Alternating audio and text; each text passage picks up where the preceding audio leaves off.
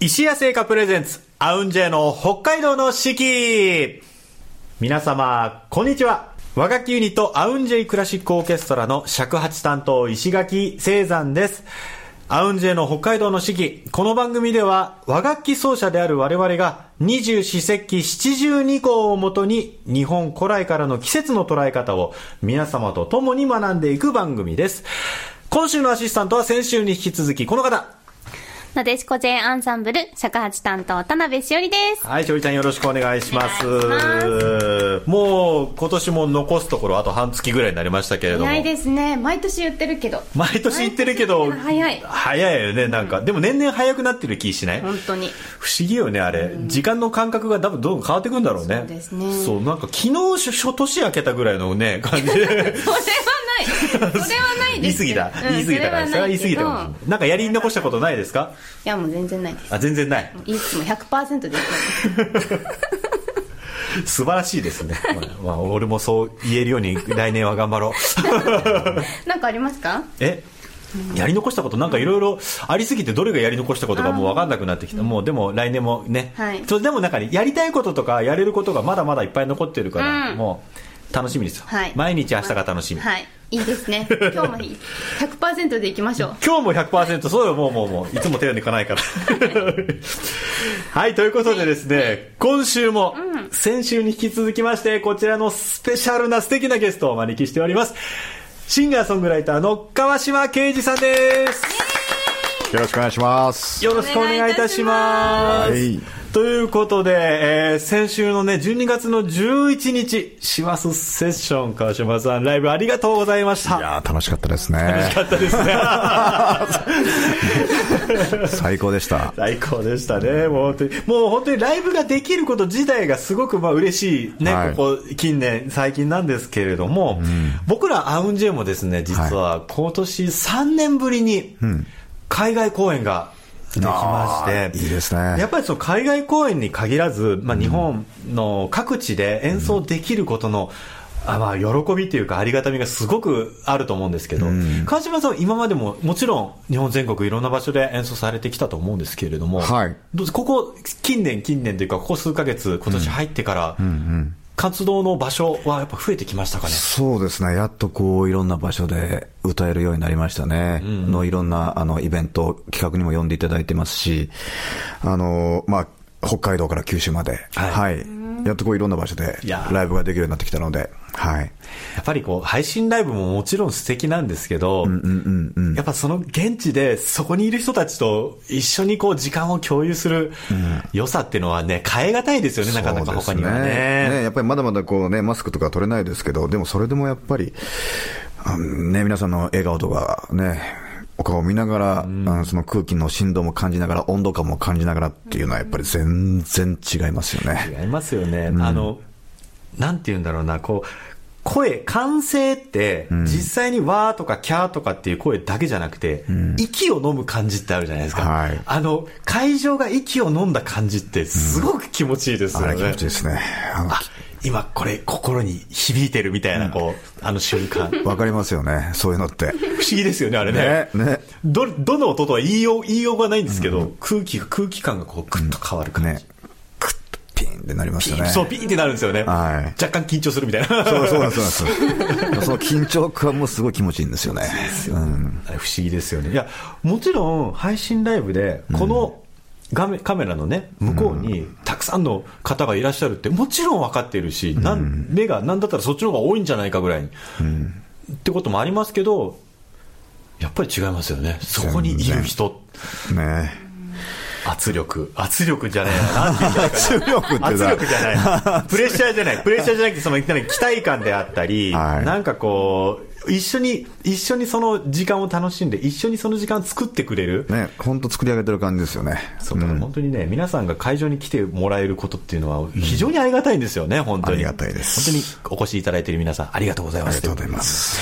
で、あの、え今回のね、ライブ来ていただいた方々ももちろん、あの、ありがとうございますなんですけれども、あの、今まで、まあ、なんだろうな、例えばツアーとかで、最近はなかなか続けてっていうことも少ないかもしれないですけど、はい、ツアーしていく中で、うん、やっぱりこう、歌の方って、ケアがすごく大事だと思うんですよね。負担も大きいと思いますし、そうですね。難しいですね。僕ら尺八も実はあの、吹くときに声帯が結構使っているっていうのがあって、ももちろん喉ちょっとやられたりとかすると演奏に結構支障が大きくなるんですけれどもあそうなんですね。はい。まあ、それがもろに影響が出るわけじゃないですか。出ます。そういうケアとかって、やっぱ普段から気にかけてらっしゃいますか？そうですね。結構やっぱり、あのーその耳鼻科とか行って、ケアとかお薬とかいっぱいもらって、はいはい。で、ツアーの時、もう10日間連続で歌うとか、しかもその、もう2時間のセットとかを、10日間連続2時間。とかもあったんですよね。なかなか。もうそれはすごいヘビーだったんですけど、はいはい。うん。で、もう、あの、吸入器とか、あはいはいはいはい。こうもう、もう、まめにもう毎日やりながらとかもやってましたけど、はい。でもやっぱりやっていく中で一番やっぱり気づくっていうのは、やっぱりこの呼吸の使い方、使い方だったり、体の使い方とかの方がやっぱりすごく重要なんだなっていうことに気づくというか、はいはいはい。うん。まあ、もちろんね、その潤いとか、はい。加湿器とか、まあそういうのはもちろんもう最低限やってますけど、はい。でも結局のところ、うん、すごく発声、発声とか、うん。根本的な体の使い方を見直す見直すことの方が、やっぱりすごく大事だなって、つくづく感じますね。そういう、なんかこう筋トレとかもされるんですか？筋トレもしてますね、自分もやってますし、まああの公園とかでも、あのあちょっと鉄棒を使って、あの、拝見しましたよ。ちらっと見させてもらったんですけど、あの、ミノムシ懸垂っていうのをされてるのを見たんですけれども、あ 見ちゃったんですか？あの、クリロナはなぜ、あの、こう、はい。クリスティアーノ・ロナウドがこう、はい。走ってきてこう背中見せるあのポーズのはい。動画と一緒にこう、ミノムシ懸垂されてましたけど、すごい、やってましたね。確かに確かに。ああいうのやっぱツアーの途中でこうちょっと取り入れて、こう、あれは別にツツアーとかではないですけど 日常的に。日常的にはい日常的に。体を鍛えるために、はい。その、結構その、コロナの期間とかって、やっぱりジムとか行けない時期があったじゃないですか。はいはいはい。そういう時に、あの、公園で、その、YouTube とか見てたら、こう、鉄棒を使った筋トレ方法みたいなのがあったんですよ。はいはいはいはい。でそれで L 字になったりとか、はいはい。その、ここうやってこう、逆に腕立てみたいな感じでやったりとか。みたいに。あ、はいあ逆に懸垂はあの引っ張り上げるけど、こう押し、そうそうそう。押し下げる押し下げる。これも結構胸、胸、胸板がすごく熱くなるんですよね。っていうのをやってたり。で、そういう中でこう、自分のオオリジナルも見つけていった中の、果て、一つが果てがあれです。なんだろう、あの、小スペースというか、なんというか、あの、不思議な、あれ、何にも知らない人はが、い夜、公園歩いてて見つけたら、ちょっと一瞬ドキッとすると思います。あれ？と思って、本当かな？本当にいるかな、あの人みたいな。結構おじいちゃんおばあちゃんがすごいポカーンと見てました よ。もう不思議そうな目で。あれはインスタに上がってる方ですよね。あの、よかったら、あの、まだ見てない方はね、そうです川島さんのあの、インスタで、ミノムシ懸垂をちょっとご覧いただきたい。すごい狭い場所で持ってきますから、あれは。確かにね、本当ミニマムになって。ご迷惑をおかけしない。確かに、確かにあれは、あれで迷惑かけてるって言われたらもう、もう隠れるし、もうね、他にどうすればいいんだみたいな感じそうにです、そうです。やってみてくださいケアされてるんですね、やっぱりね。うんまケアあまあまあ、ケアで、いや、ケアでしょうね。まあ、あれあまあ、そうです。あれもケアですね、一応。はい。そうそう。まあでもやっぱ、そう、体が第一ですよね。だから、そう、鍛えて、あの、体を作るのってすごく大事だなと思って。でもそれでも、逆にこう、すっごい一時期胸板が熱くなったんですけどそうなると、なんかこう、横隔膜の動きがちょっと、窮屈になって、熱くしすぎちゃった。そうそうそうそう。逆にちょっと声が出づらくなったんですよね。ああ、それはこま、あそう、これ、そういうのはないなさすがに。だからそこからちょっと抑えたんですよね。やりすぎないように。そうですそうですあの、なんか衣装が入らないとかっていう次元じゃなくてもう、はい。いや、そんどんだけどんだけ結構熱くなったんですよ、あの時。すごい。いやいやいや、楽しいな。川島さん、あのまあ、まあ、今年いっぱいももちろん、たくさん、あの活動されてきたと思うんですけれども、はいあの今後の、なんか、ちょっと例えば大きな展望であったりだとか、近々の目標、まあ、コンサートとかもそうですけれども、はい。そうですね。でもまあ、近々というか、はい。まあ、この間、その10月に東京芸術劇場の方で、あまあ、は初めて、まあ、2回目、実は2回目だったんですけど、あのフルオーケストラであのコンサートがあったんですよ、チャゲさんと。はいはいやっぱりオーケストラがすごく気持ちよくて、うんなんかこういうのがもう全国回れたら本当最高だろうなと思って。なんかやっぱりすごくこの自分のこのう歌ともすごくマッチした部分があったので、はい。うん、でもやっぱりあのオーケストラね、50人、60人とかいうあの大所帯をこう、ね、で全国回るっていうのは本当大変だと思うんで、まあでもいつかそういう全国を回れるようなぐらいにななれたらいいなと今、うすごい素敵ですね、は絶対だってそんなん評判いいに決まってるもん、この川島さんの歌声で。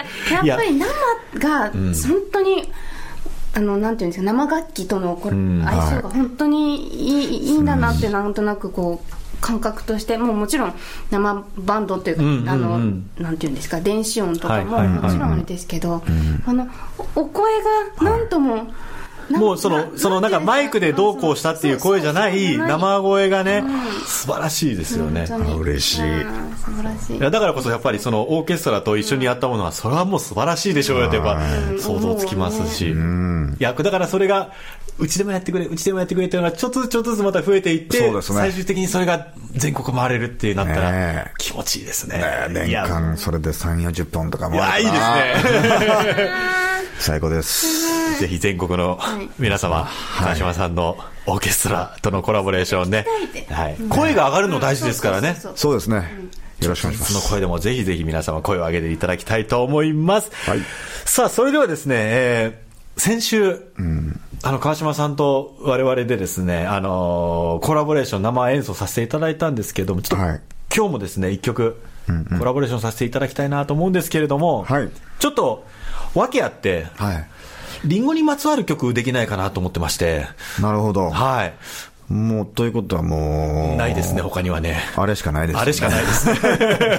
僕と生産さんでやるリンゴの曲って言ったら、はいあれしかないあですよね。れしかないですね。ということで、はいえっ、と、美空ひばりさんのリンゴ追い分けを、はいはい、お届けいたしたいと思います。はい。リ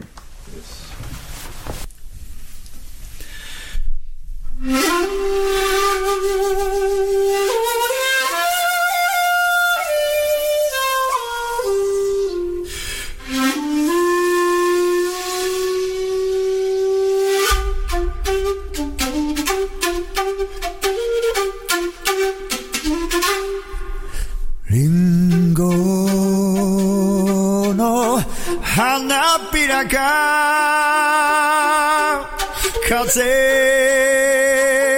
に散ったよな月夜に月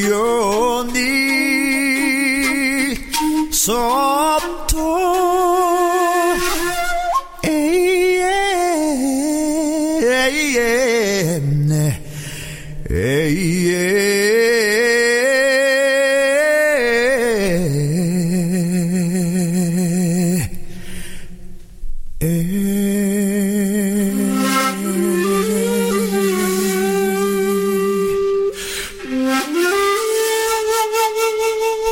軽娘は泣いたとさ。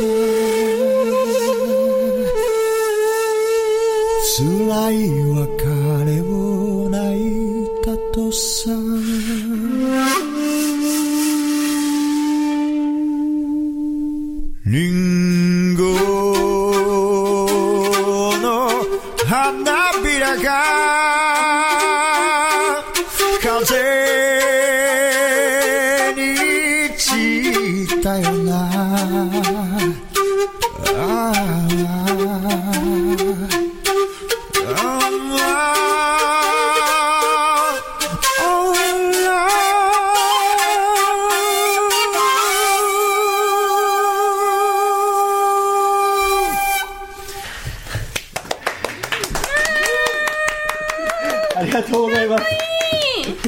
ます。ありがとうございまありがとうございます。思ってたリンゴ追い分けじゃなかった。かっこよかったです。そう始めて、えーと、コラボレーションさせていただいた楽曲もこの楽曲で、あそうなんですか、ね、あのー、あの川島さんがもともと歌われてるのを聞いてこれ尺八だけでやるのかと思って最初すごいドキドキドキドキして どうしたらいいんだろうどうしたらいいんだろうと思いながらご一緒させていただいたらもうやっぱ歌声の 歌声が素晴らしいからもう僕はもうそうバッキングやってるようで言ってもなんか逆に乗らせてもらってるみたいな。いやいやいや お互いですよそれは。ありがとうございます、はい、ということで、えー、はい、川島さんの歌声で「りんご追い分け」お届けいたしました。ありがとうございます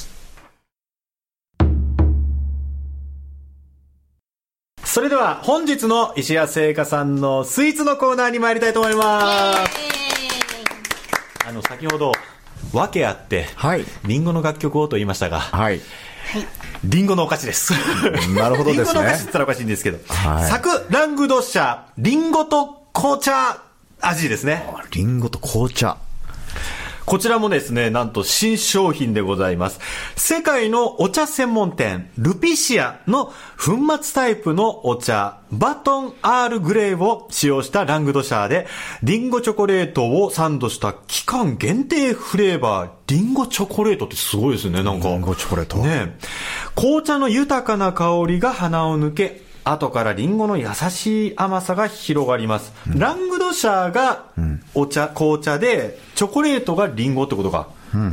でまたパッケージがねもう石屋さんのパッケージ。かわいい多いですけどまたこうリンゴと紅茶でなんか見ただけでちょっとハッピーになるようなねこんな、これからのクリスマスシーズンに向けてもぴったりじゃないですかね。ぴったりな、ということでではどうぞ。はい、はい、ありがとうございますじゃあ人生2度目の、はい。えー、食レポを。ぜひ。多分甘いと思います、そうですね。あ、あ多分そうですね。多分甘いですね。言われちゃう。言われた。ああはい。